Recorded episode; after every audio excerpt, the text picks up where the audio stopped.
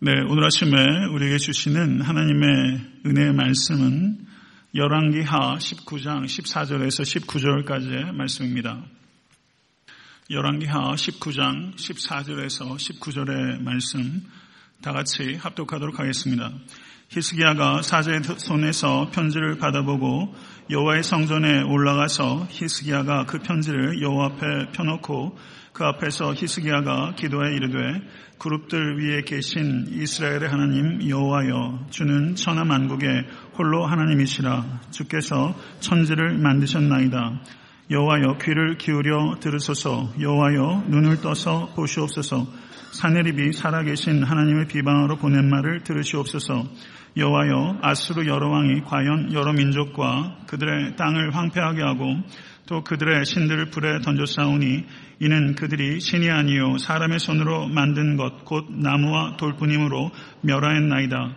우리 하나님 여호와여 원하건대 이제 우리를 그의 손에서 구원하옵소서 그리하시면 천하 만국이 주 여호와가 홀로 하나님이신 줄 알리이다 하니라 아멘 하나님의 말씀입니다. 우리 잠시 기도하고 말씀 받도록 하겠습니다. 생명의 주인 되신 거룩하신 하나님 아버지 감사합니다. 생명을 관한 책은 오직 성경밖에 없는 것을 믿습니다. 이 말씀을 주의 종이 대언할 때 정결하고 담대한 통로가 될 수 있도록 주의 인도해 주시며 시종을 주관하여 주시고 우리의 작은 생각과 감정까지도 주님의 다스림 안에 있을 수 있도록 인도해 주시옵소서 예수 그리스도 이름으로 기도드렸사옵나이다. 아멘. 어, 사람들은 기도 이상 어, 성장하거나 기도 이상 성숙, 성숙할 수 없습니다. 사람은 모름지기 자기가 드리는 기도를 담게 되어 있습니다. 얕은 기도를 드리는 사람은 얕은 사람이 되고 깊은 기도를 드리는 사람은 깊은 사람이 되는 것입니다. 작은 기도를 드리는 사람은 작은 사람이 되고 큰 기도를 드리는 사람은 큰 사람이 되는 것입니다. 이기적인 기도를 드리면서 이타적인 삶을 살기 어렵습니다. 이타적인 기도를 드리는 사람은 이기적인 삶을 살아가지 않습니다. 기도를 통해서 많은 사람들이 거룩하신 하나님께 가까이 갑니다. 그렇지만 기도하는 사람들이 다 하나님께 가까이 가는 것은 아닙니다. 기도하면서 오히려 하나님과 멀어질 수 있다는 것을 경계하실 수 있게 간절히 바랍니다. 내 욕심대로 구하는 기도는 하나님과 가까워지는 것이 아니라 아무리 열심히 기도를 드린다 해도 열심히 드린 만큼 하나님을 담지 못하게 되고 하나님으로부터 멀어질 수 있다는 것을 항상 경계하실 수 있게 되기를 간절히 축원합니다. 성도 여러분 올 한해 변화되기 원하십니까? 좀 크게 좀 얘기해 보세요. 변화되기 원하세요? 변화되기 원한다면 우리가 구체적으로 어떻게 해야 되는가를 생각해야죠. 만약에 진심으로 나의 삶이 변화되어야 되겠다는 의지를 가지고 계신다면 우리의 기도를 점검해 봐야 됩니다. 삶이 변화되기 원하면 기도가 변화되어야 됩니다. 기도가 일절 변하지 않으면서 삶이 변화될 수 없습니다. 그러면 기도가 변화되어야 된다는 것을 받아들인다면 기도를 배워야 하는 것입니다. 거기에는 겸손이 필요한 것입니다. 우리가 기도를 배울 수 있는 사람, 기도를 배울 수 있는 도움이 되는 많은 책들이 있지만 기도를 배울 수 있는 최고의 텍스트는 성경입니다. 아멘. 그리고 기도에 있어서 가장 완성된 모범을 보여주신 이는 우리 주 예수 그리스도입니다. 그리고 기도의 순서와 내용에 있어서 완벽한 기도는 주기도문입니다. 그렇지만 신구약 성경에 많은 믿음의 선인들을 통해서 위대한 기도의 사람들을 만날 수 있고 위대한 기도를 우리가 배울 수 있게 되는 것입니다. 구약 성경에 보셔도 위대한 기도들이 기록되어 있습니다. 위대한 기도의 사람들이 있는 것입니다. 가령 아브라함, 모세, 한나, 다윗, 솔로몬, 예레미야, 느헤미야, 다니엘, 그리고 오늘 본문의 히스기야 이런 사람들이 구약에서 발견할 수 있는 위대한 기도의 사람들입니다. 오늘 본문에 나오는 히스기야의 기도를 통해서 기도에 대한 우리들의 이해가 깊어지고 우리들의 기도가 더욱더 강력하고 정결해질 수 있기를 간절히 소원합니다. 그런데 히스기야의 기도를 이해하기 위해서는 히스기야라는 인물의 면면에 대해서 우리가 알아야 될 필요가 있고 히스기야가 살았던 당대 역사적 환경에 대해서 우리가 배워야 될 필요가 있는 것입니다. 열왕기하 18장에서부터 20장까지 3장에 걸쳐서 히스기야가 즉위했을 때부터 히스기야가 죽을 때까지의 29년간의 세월이 매우 숨가쁘게 기록되어 있는 것을 볼 수 있습니다. 히스기야의 아버지는 유다에서 최악의 왕이라고 말할 수 있는 요 아하스라는 사람이었습니다. 남유다의 왕이었음에도 불구하고 북이스라엘 열왕의 길로 행하였다라고 기록되어 있는 남유다의 왕이 두 명이 있습니다. 그런데 한 사람은 여호람이고 한 사람은 아하스입니다. 그만큼 이 아하스는 도덕적으로 영적으로 극악한 왕이었다는 것을 의미하는 것입니다.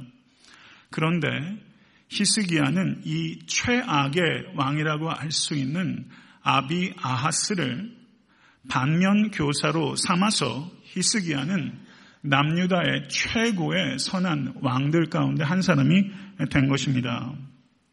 히스기야의 대표적인 업적은 저의 종교 개혁이라고 할 수 있습니다. 히스기야는 여러 산당을 제해버렸고 주상을 깨뜨리고 아세라 목상을 찍어버렸습니다.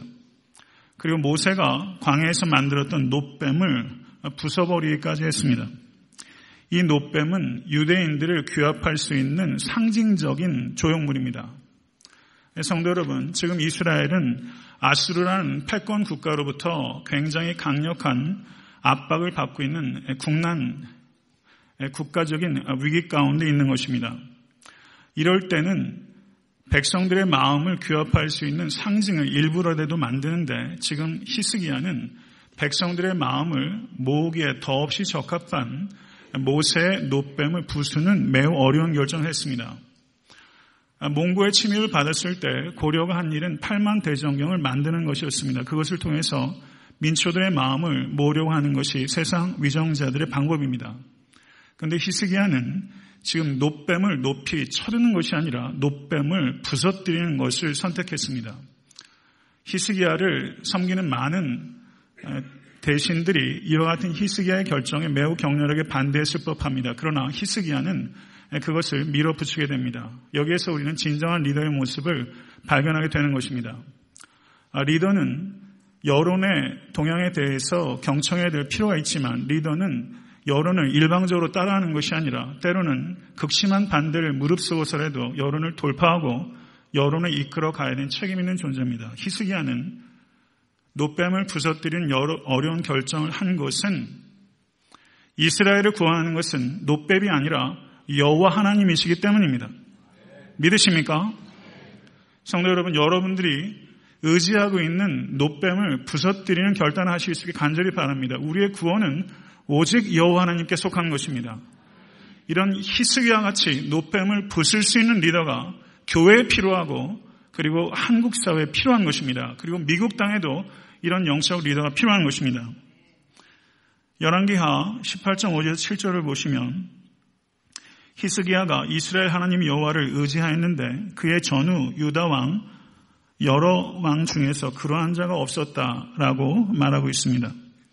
히스기야의 삶의 특징을 전무후무하게 여호와 하나님을 의지한 왕이다라고 표현하고 있는 것입니다. 성경에 전무후무하게 지혜로웠던 왕으로 솔로몬을 소개하고 있습니다.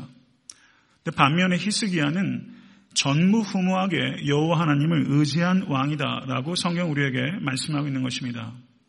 올 한해 여러분의 목표가 무엇입니까? 저는 하나님을 의지하는 것이 될 수 있게 되기를 간절히 바랍니다.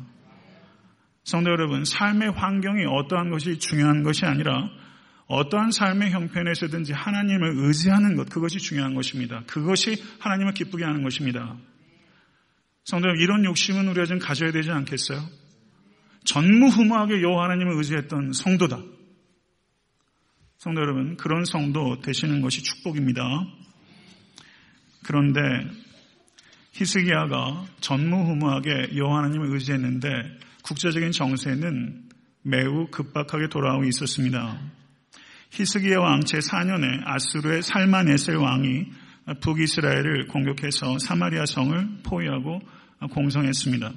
그리고 히스기야 제6년에 북이스라엘이 완전히 패망했습니다. 그리고 히스기야 제14년에 아수르의 산헤립 왕이 유다를 침공했습니다. 아수르가 남유다를 침공한 이유는 히스기야의 아비는 친아수르 정책을 택했는데 히스기야는 반아수르 정책을 택했기 때문에 아수르가 남유다를 침공하게 된 것입니다. 아수르의 군사력은 막강했습니다. 그래서 그들이 유다의 견고한 성읍들을 공격했을 때 추풍 낙엽처럼 성들을 빼앗기게 됐습니다. 그러자 히스기야가 사내립에게 사절을 보내서 화친을 청하고 조공을 드렸지만 이 아수르의 산헤립 왕은 군사를 물리지 않고 랍사게를 통해서 대군을 이끌고 계속해서 예루살렘 성으로 군대를 진주시켰고 그리고 예루살렘 성을 포위하고 공격하는 과정 가운데 놓이게 된 것입니다. 그러한 상황 속에서 랍사게가 이스라엘 성을 향해서 예루살렘 성을 향해서 외치는 소리가 기록되어 있는 부분이 열왕기하 18장 19절에서 35절에 기록되어 있습니다. 오늘 본문에 제가 읽지는 않았지만 이 부분을 우리는 주의 깊게 읽어야 될 필요가 있습니다. 랍사게의 그 혀는 바로 사탄의 혀와 같기 때문입니다. 랍사게가 이스라엘에게 한 말은 두 가지를 가지고 있습니다. 그것은 교활한 회유와 무서운 협박입니다. 이것이 랍사게의 혀였고 사탄의 혀입니다. 사탄은 항상 이 두 가지 방책으로 우리들의 영혼을 공격합니다. 교활한 회유와 무서운 협박입니다. 랍사게는 이스라엘 군사력을 조롱했습니다. 말을 탈 수 있는 기마병을 한번 내놓아 봐라. 만약에 있으면 내가 말 2천 피를 주겠다. 말을 줘도 너희들의 군사력으로는 기병, 기병을 만들 수 없다. 기마병을 만들 수 없다. 이렇게 조롱했고요. 동맹 관계했던 애굽을 의지하는 것은 상한 갈대 지팡이에 불과한 것을 의지하는 것처럼 어리석은 것이다. 여호와 하나님을 의지하는 것은 허망한 기대다. 나아가서 우리들이 유다를 공격하는 것은 히스기야 왕이 산당을 제하여 버린 것에 대한 하나님의 심판으로서 우리가 너를 공격하는 것이다. 라고 회개 망측한 신학을 이야기하기도 했습니다. 그리고 히스기야는 결코 유다를 아술의 손에서 건져내지 못할 것이기 때문에 히스기야의 말을 듣지 말고 항복하라. 그러면 아수르가 너희를 보호해 줄 것이고 먹을 것을 공급해 줄 것이다. 라고 교활하게 회유했습니다. 그리고 최종적으로 아수르에 맞서서 버틴 나라가 없고 버틴 민족이 없다. 그리고 모든 민족 신들이 다 아수르 앞에 굴복했다. 여호와 하나님 너의 민족 신도 마찬가지가 될 것이며 여호와는 우리들의 손에서 너희를 보호하지 못할 것이다. 이것이 납삭의 강력한 협, 협박이었던 것입니다. 18장 28절을 보시면 납사게가 너희는 대왕 아스루 왕의 말씀을 들으라 라고 하고 있는 것을 들을 수 있습니다. 랍사게 이와 같은 말을 전해 들은 히스기야는 옷을 찢고 굵은 배를 입고 여호와의 전에 들어갔다고 기록하고 있고 자기뿐만 아니라 측근에 있던 자들에게 동일하게 옷을 입고 하나님께 기도하도록 촉구했습니다. 그리고 이사야에게 사가 전가를 보내서 이사야에게 기도를 부탁하는 내용이 기록되어 있는 것이 19장 전반부입니다. 그랬더니 이사야가 히스기야의 신복에게 이런 말을 합니다. 너희는 너의 주에게 이렇게 말하라. 여호의 말씀이 너는 아스루 왕의 신복에게 들은 바 나를 모욕하는 말 때문에 두려워하지 말라. 이것이 이사야에게 임한 하나님의 말씀입니다. 성도 여러분, 여기에서 우리는 중요한 선택을 하게 되는 것입니다. 당대 패권 국가인 아스루의 왕 사네립의 말을 들을 것인가? 아니면 눈에 보이지 않는 나라인 눈에 보이지 않는 만왕의 왕이신 여호와 하나님의 말씀을 들을 것인가? 세상 임금의 말을 들을 것인가? 아니면 만왕의 왕이신 진정한 왕이신 한 분이신 하나님의 말씀을 들을 것인가? 이것이 유대 백성들이 놓였던 선택 상황이고 이것이 매 순간 여러분과 제가 어떤 말을 들어야 될까 하는 우리의 존재론적인 선택이라는 것을 우리는 깊이 생각해야 됩니다.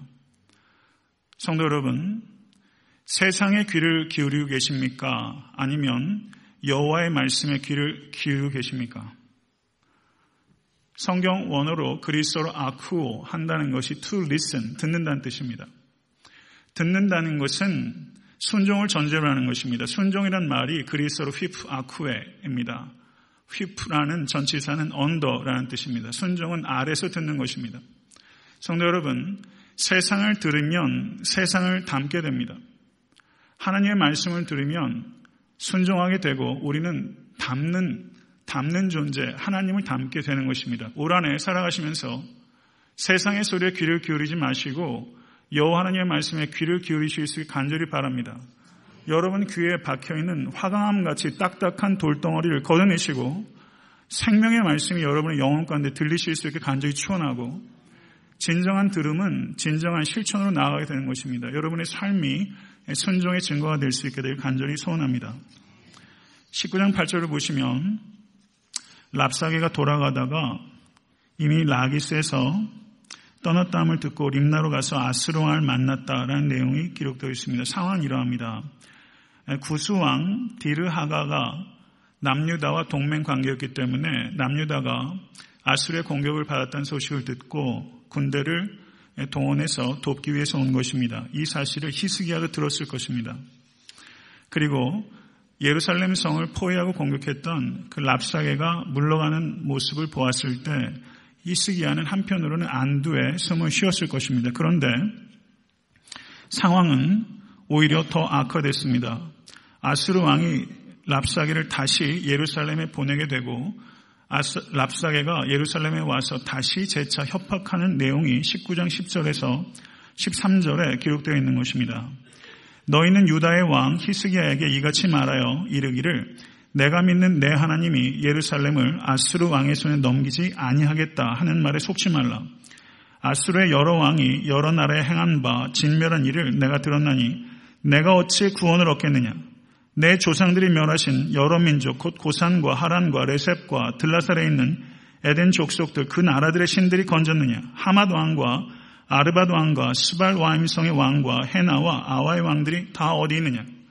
이렇게 말하면서 랍사게가 재차 강력한 협박을 가하게 된 것입니다. 이 편지를 받았을 때 히스기야의 영혼은 녹아내렸을 것입니다. 그의 번뇌는 매우 깊었을 것입니다.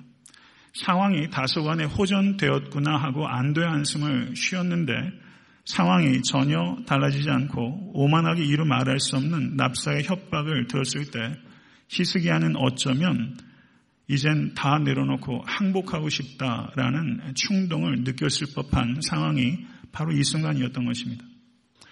성도 여러분, 우리는 다 육체를 가지고 있는 연약한 존재입니다. 우리는 다 내려놓고 항복하고 싶은 상황 가운데 우리가 놓일 수 있다는 것입니다. 그런 상황이 2016년도를 살아갈 때도 분명히 있게 될 것입니다. 그 순간에 무엇을 선택할 것인가? 오늘 이 예배를 통해서 미리 결정할 수될 간절히 바랍니다.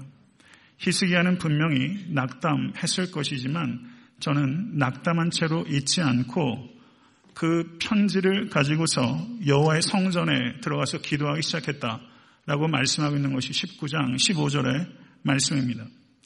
성전에 들어가 기도하는 것은 히스기야 일관된 태도였습니다. 성도 여러분 이런 습관은 거룩한 습관입니다.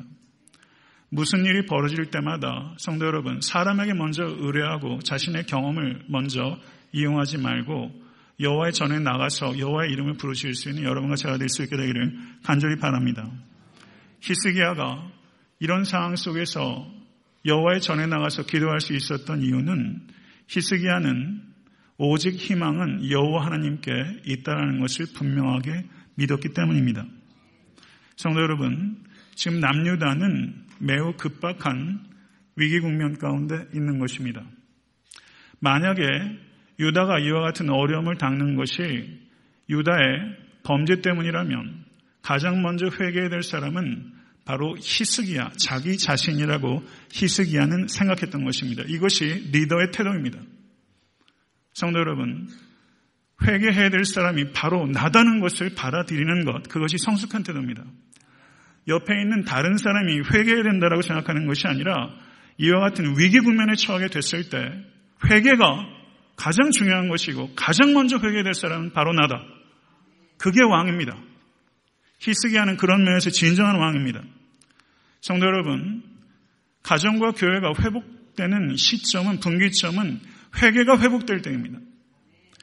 회개가 있을 때 그 공동체는 소망이 있는 것입니다.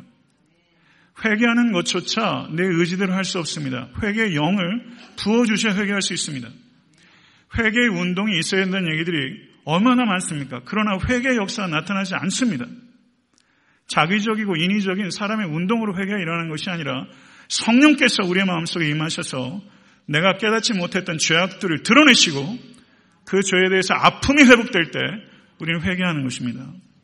성도 여러분, 그리스도인의 기쁨은 역설적인 기쁨이에요.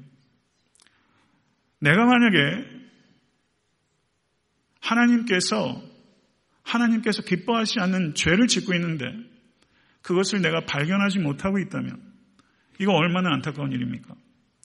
오늘 이 아침에 기도하실 때 혹 내가 의도하지 않았고 깨닫지 못했던 죄악이 있다면 성령님 오셔서 그 죄를 발견할 수 있도록 도와주십시오. 그리고 그 죄를 중심으로 통해할 수 있도록 도와주십시오. 그게 우리의 기도가 되어야 됩니다. 회개할 수 있어야 살아납니다.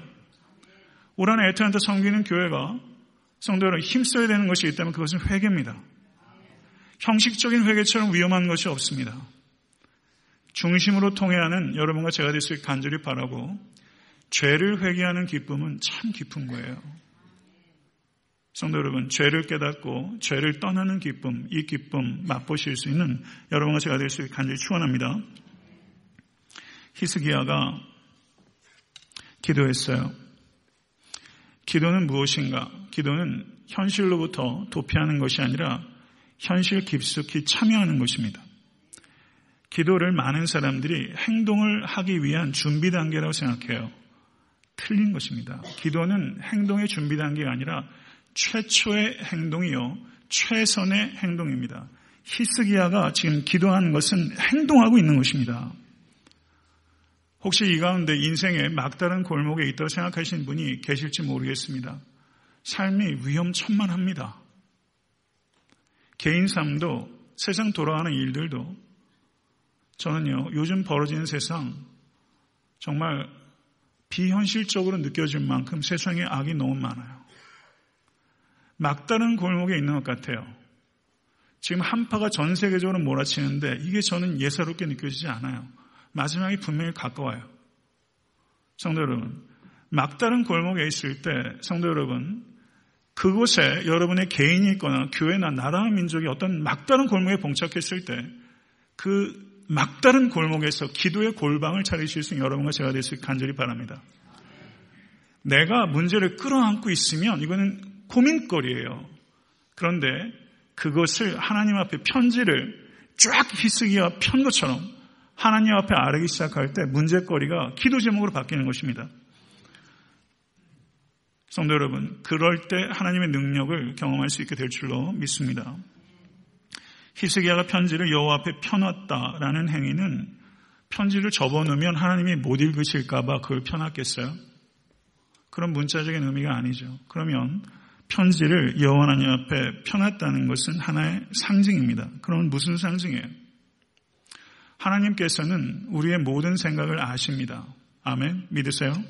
하나님께서는 나보다 나를 더 잘 아세요. 그렇지만 하나님께서는 우리가 기도하는 것은 하나님께 정보를 드리는 것이 아니라 하나님과 관계를 맺는 것입니다. 육신의 부모도 자녀들이 뭐가 필요한지 부모가 다 알아도 자녀가 그것을 말해주면 그때 그것을 주는 것은 기쁨이 있잖아요. 뭐가 오고 가는 게 아니라 관계를 맺는 거예요. 편지를 폈다는 것은 히스기야가 하나님과 인격적인 관계를 맺고 있다는 것을 뜻하는 것이고 그리고 그 편지를 평으로 말미암아 히스기야가 하나님께 하나님 내가 이 편지 때문에 얼마나 충격과 고통 가운데 있는지 아십니까? 히스기야의 심정을 그 앞에 펴놓는 거예요. 그리고 더 나아가서는 하나님 이 편지에 정령코 응답하지 않으시겠습니까?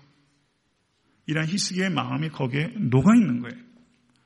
성령 기도에 여러분의 마음을 녹여내실 수 있게 간절히 바랍니다. 히스기야는 그룹들 위에 계신 이스라엘 하나님 여호와여 라고 기도하기 시작합니다. 히스기야의 짧은 기도 가운데 여호와여 라고 부르는 것이 무려 다섯 번입니다.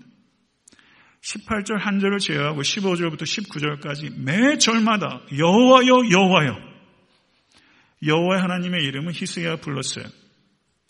절박하게 주의 이름을 부른 것입니다. 성도 여러분, 요엘서 2장 32절은 누구든지 여호와 이름을 부르는 자는 구원을 얻으리라 약속하셨습니다. 이 말씀 믿으세요? 로마서 10장 13절에서도 사도행전 2장 21절에서도 이 요엘서의 말씀을 인용해서 누구든지 여호와 이름을 부르는 자는 구원을 얻으리라. 아멘.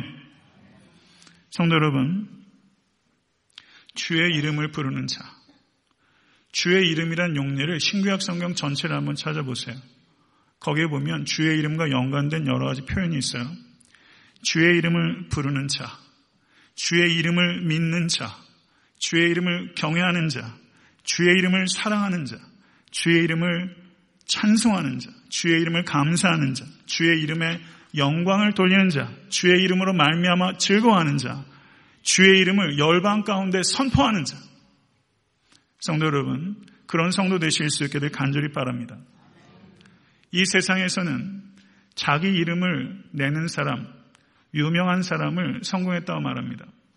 그러나 하나님께서는 자기 이름을 낸 사람을 성공했다고 말하지 않고 하나님의 이름을 높이는 사람을 성공했다고 말합니다. 이것 받아들이시겠습니까? 세상에서는 대단한 성취를 이루었다 할지라도 하나님의 이름과 무관하게 삶을 이끌었다면 그 인생은 결국은 실패한 인생이고 결국은 불쌍한 인생이고 더 큰 허물을 경험할 수밖에 없는 인생이라는 것 받아들이실 수 있게 되길 간절히 축원합니다. 히스기야는 하나님께 최상의 존경을 표현하며 기도를 시작했습니다. 그룹들 위에 계신 이스라엘 하나님 여호와여 주는 천하 만국의 홀로 하나님이시라 주께서 천지를 만드셨나이다. 아멘. 히스기야의 기도를 가만히 살펴보시면 히스기야의 기도는 어디에서 출발하고 있는가? 그것은 하나님, 나는 전무후무하게 여호와 하나님을 의지했습니다. 그러므로 유다를 구원해 주시옵소서. 그렇게 기도하지 않았어요.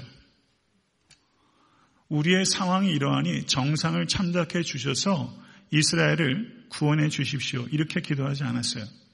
히스기야의 기도의 출발은 자기 의나 공로가 아니었습니다. 주는 천하 만국의 홀로 하나님이시라 주께서 천지를 만드셨나이다.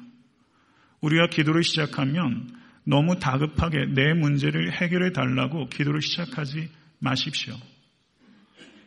내가 기도를 드리는 하나님이 누구신지 그분의 성품이 어떠하신지를 묵상하고 하나님의 이름을 성축하며 높여드리는 것에서 기도가 출발해야 되는 것입니다. 하나님이 누구신지를 바르게 알 때 여러분과 저의 기도는 바른 기도가 될 수 있습니다. 열심히 기도하는 사람도 드문데 바르게 기도하는 사람은 더더구나 드뭅니다. 여호와 하나님이 누구신지를 아는 만큼 우리는 바른 기도를 드리게 될 것이고 하나님에 대해서 무지한 만큼 우리는 잘못된 기도를 드리게 될 것입니다. 성도 여러분, 여러분께서 이해하고 사랑하는 하나님께서 여러분이 만들어낸 하나님인지 아니면 성경의 하나님인지 성도 여러분 어떻게 생각하세요? 여러분이 믿는 하나님은 도대체 어떤 하나님입니까? 우리의 믿음은 성경의 하나님을 믿는 것입니다. 아멘.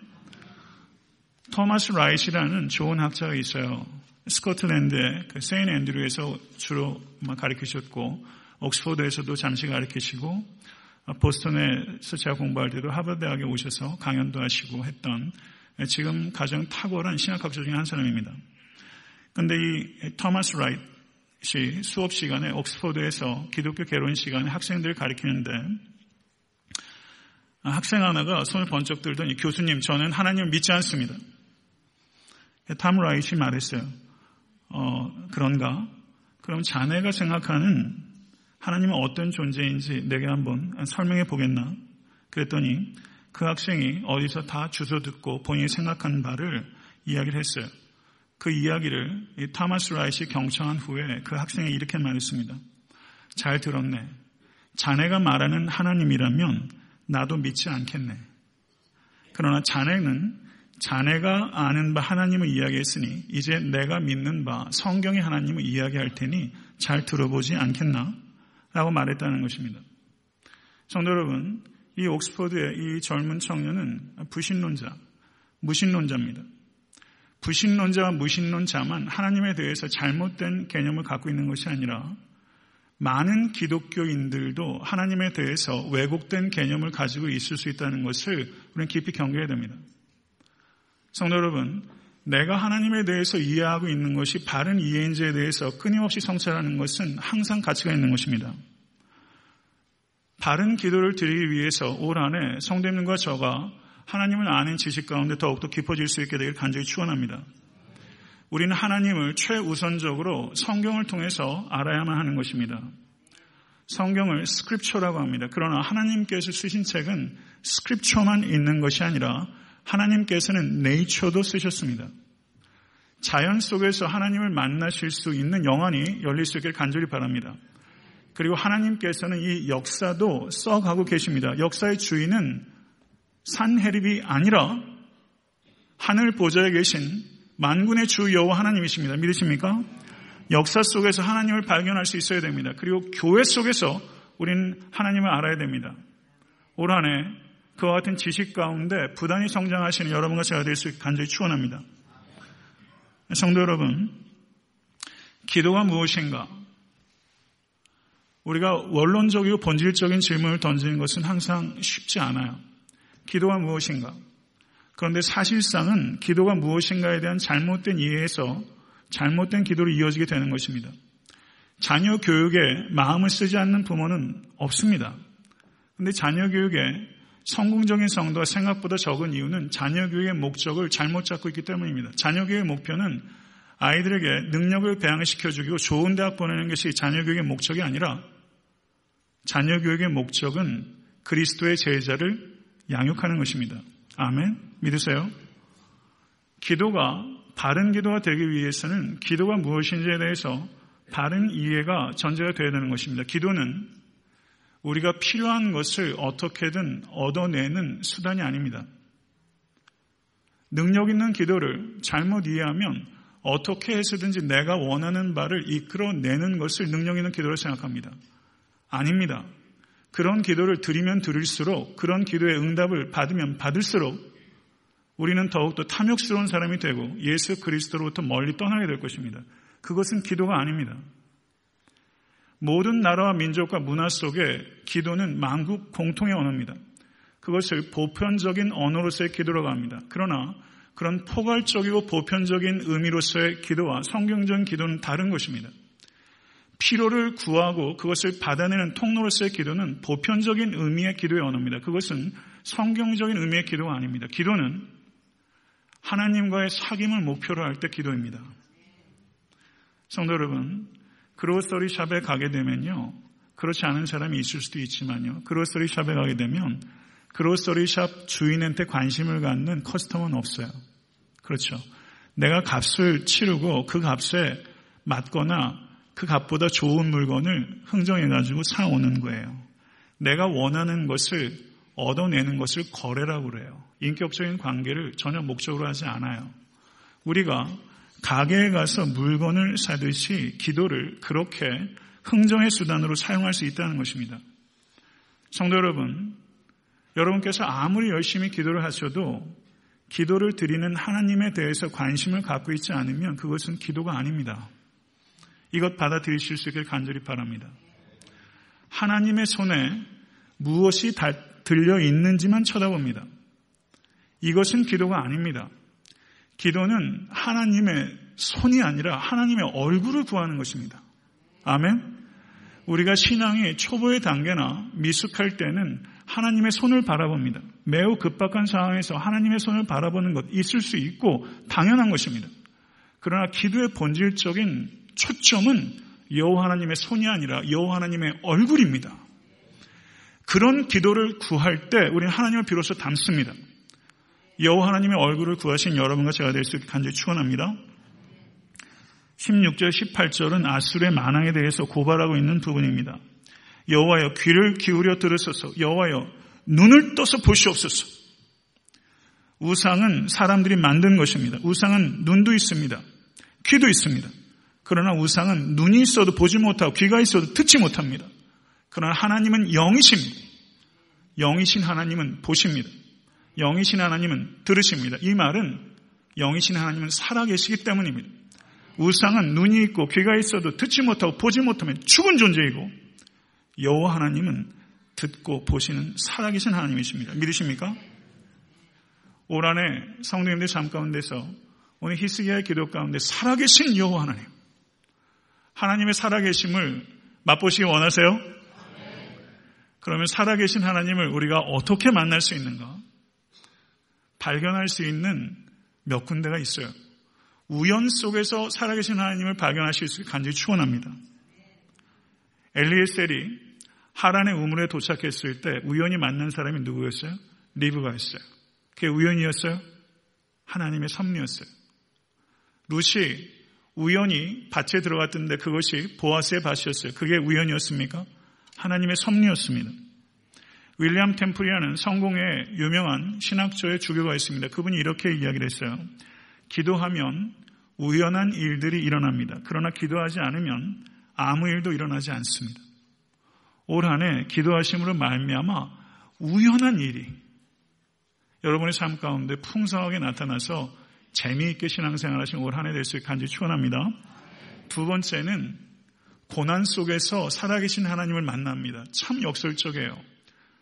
푸른 초장과 쉴만한 물가가 더 좋아요. 사실은 저도 그게 더 좋아요. 그런데 그 삶의 리얼리티랑은 달라요. 푸른 초장도 있고 쉴만한 물가도 있어요. 그런데 살아계신 하나님을 만날 때는 오히려 사망의 음침한 골짜일 때가 많은 게 우리 개인의 경험이기도 해요. 안 그래요? 기가 막힐 웅덩이와 수렁에서 나를 끌어내신 하나님을 경험하고요. 칠흑 같은 어둠 속에서 생명의 빛 대신 하나님을 만나요. 욥은 불같은 고난 속에서 정금같이 정련하신 하나님을 만났어요. 고난 속에서 고난이 문제인 이유는 고난이 우리에게 닥친 게 문제가 아니라 고난 속에 감추어진 하나님의 은혜를 발견하지 못할 때가 문제인 거예요. 시편 기자는 여호와께서 사람의 걸음을 정하시고 그 길을 기뻐하시나니 저는 넘어지나 아주 엎드려지지 아니함은 여호와께서 손으로 붙드심이로다. 여호와의 손을 경험하실 수 있는 한 해 될 수 있게 간절히 축원합니다. 그 다음은 악의 한 가운데서 살아계신 하나님을 발견할 수 있습니다. 프랑스 철학자 보들레르라는 사람이 이런 말을 했어요. 만일 하나님이 있다면 틀림없이 악마일 것이다. 신은 죽었다.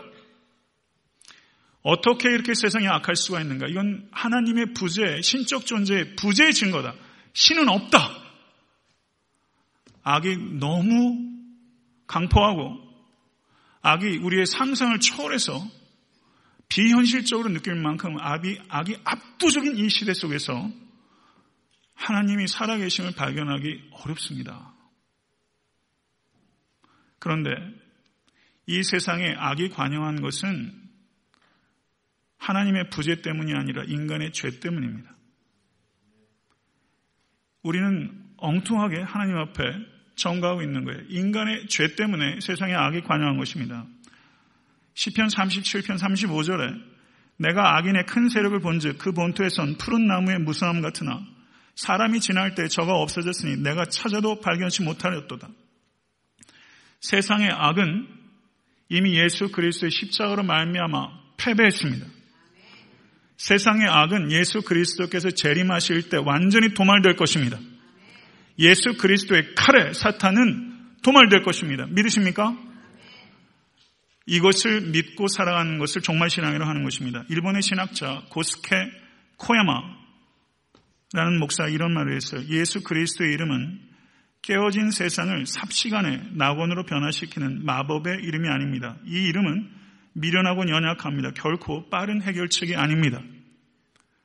이 세상의 악한 현실을 보세요. 예수 그리스도의 이름은 빠른 해결책이 아니에요.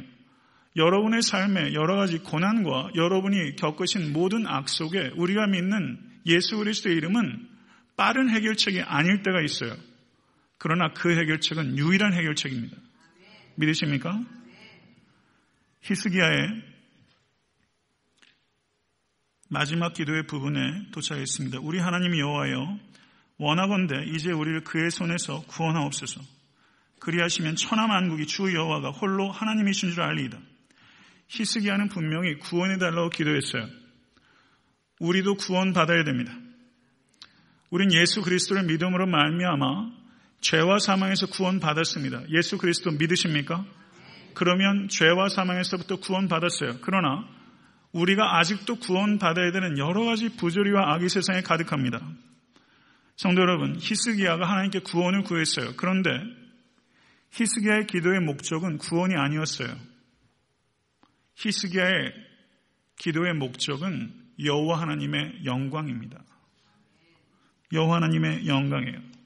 남유다는 결국은 패망했어요. 남유다가 패망했지만 여호와 하나님께서 지신 것입니까? 아닙니다. 우리에게 여러 가지 부질한 현실들, 고난들, 내가 감당하고 이해할 수 없고 받아들이기 싫은 고난들이 우리를 압도해 올 때가 있어요. 하나님께서 지신 것입니까? 아닙니다. 우리는 우리에게 닥치는 일들을 우리가 선택할 수 없습니다. 그러나 우리에게 닥친 일에 대한 우리의 반응을 선택할 수 있습니다. 그게 신앙입니다. 본성적 반응을 할 것인가 아니면 신앙적 반응을 할 것인가 그 선택을 우리는 하는 거예요. 아수르 왕의 말을 들을 것인가 하나님의 말씀을 들을 것인가 히스기야의 지금 기도의 초점은 남유다의 구원이 아닙니다. 그것을 위해서 간구했지만 궁극적인 초점은 그게 아닙니다. 여호와 하나님의 이름의 영광입니다. 그 이름의 영광을 위해서 유다를 구원해 주시지 않으셔야겠습니까? 이렇게 구하고 있는 거예요. 성도 여러분, 여러분과 저의 기도의 초점이 무엇인지를 이 시간 생각해 볼수 되길 바랍니다. 우리에겐 허다한 문제들이 있습니다. 그것이 기도의 제목으로 바뀔 수 있게 되길 바랍니다. 그러나 성도 여러분, 문제를 해결하는 것이 초점이 아니라 여호와 하나님의 영광이 초점이 될 수 있기를 간절히 바랍니다. 그러면 그 문제가 해결됩니다. 내가 원하는 방식이 아닐 때가 있다 할지라도 하나님께서 원하신 방식대로 가장 좋은 방법대로 해결됩니다. 아멘. 그런 것들이 내 삶의 경험 속에서 몇 차례 경험이 되게 되면 이제 고난, 고난이 오게 되면 뭐 옛날 광고도 그렇더라고요. 피로야 가라. 고난아 가라. 그 정도 배짱이 있어야죠. 여한 삶의 환경과 고난 속에서도 여호와 하나님의 이름의 영광에 초점을 맞추고 그것에 내 모든 삶의 중심을 맞춘다면요. 성도 여러분, 내 문제는 이미 해결된 것이고요. 성을 승리한 성도로 살아갈 수 있어요. 여호와 하나님의 영광이 여러분의 기도의 초점이 되어야 됩니다. 그렇게 하실 수 있겠어요? 기도의 초점이 그렇게 바뀌면 여러분의 삶에는 혁명적인 변화가 나타나요. 애틀란타 성기는 교회가 여호와 하나님의 이름의 영광에 집중할 수 있는 교회가 될수 있게 간절히 바랍니다. 말씀을 맺겠습니다. 신앙생활의 목적은 우리의 행복이 아닙니다. 여호와 하나님의 영광입니다. 그럼 하나님께서 우리의 행복을 도외시하는가? 아닙니다. 우리의 행복을 가장 생각하시는 분 하나님이세요. 그런데 하나님의 영광을 구할 때 우리는 행복해져요. 우린 이미 그렇게 된 사람들이에요. 안 그래요? 하나님의 영광과 무관한 일에서 행복을 느끼기엔 이젠 좀 어려워지지 않으셨어요? 하나님의 영광과 연관되는 속에서만 행복할 수 있게 해달라고 기도할 수 있어야 되지 않겠습니까? 모쪼록 하나님의 영광을 위해 삶을 헌신하실 수 있는 여러분과 제가 될 수 있기를 바랍니다. 빌립보서 1장 20절에서 21절에 사도 바울이 이렇게 말했어요. 빌립보서 1장 20절에서 21절 우리 한번 다 같이 마음을 담아서 의미를 생각하면서 한번 차분하게 읽어보겠습니다. 나의 간절한 기대와 소망을 따라 아무 일에든지 부끄러워하지 아니하고 지금도 전과 같이 온전히 담대하여 죽든 살든지 죽든지 내 몸에서 그리스도가 존귀하게 되게 하려 하나니 이는 내게 사는 것이 그리스도니 죽는 것도 유익함이라. 아멘.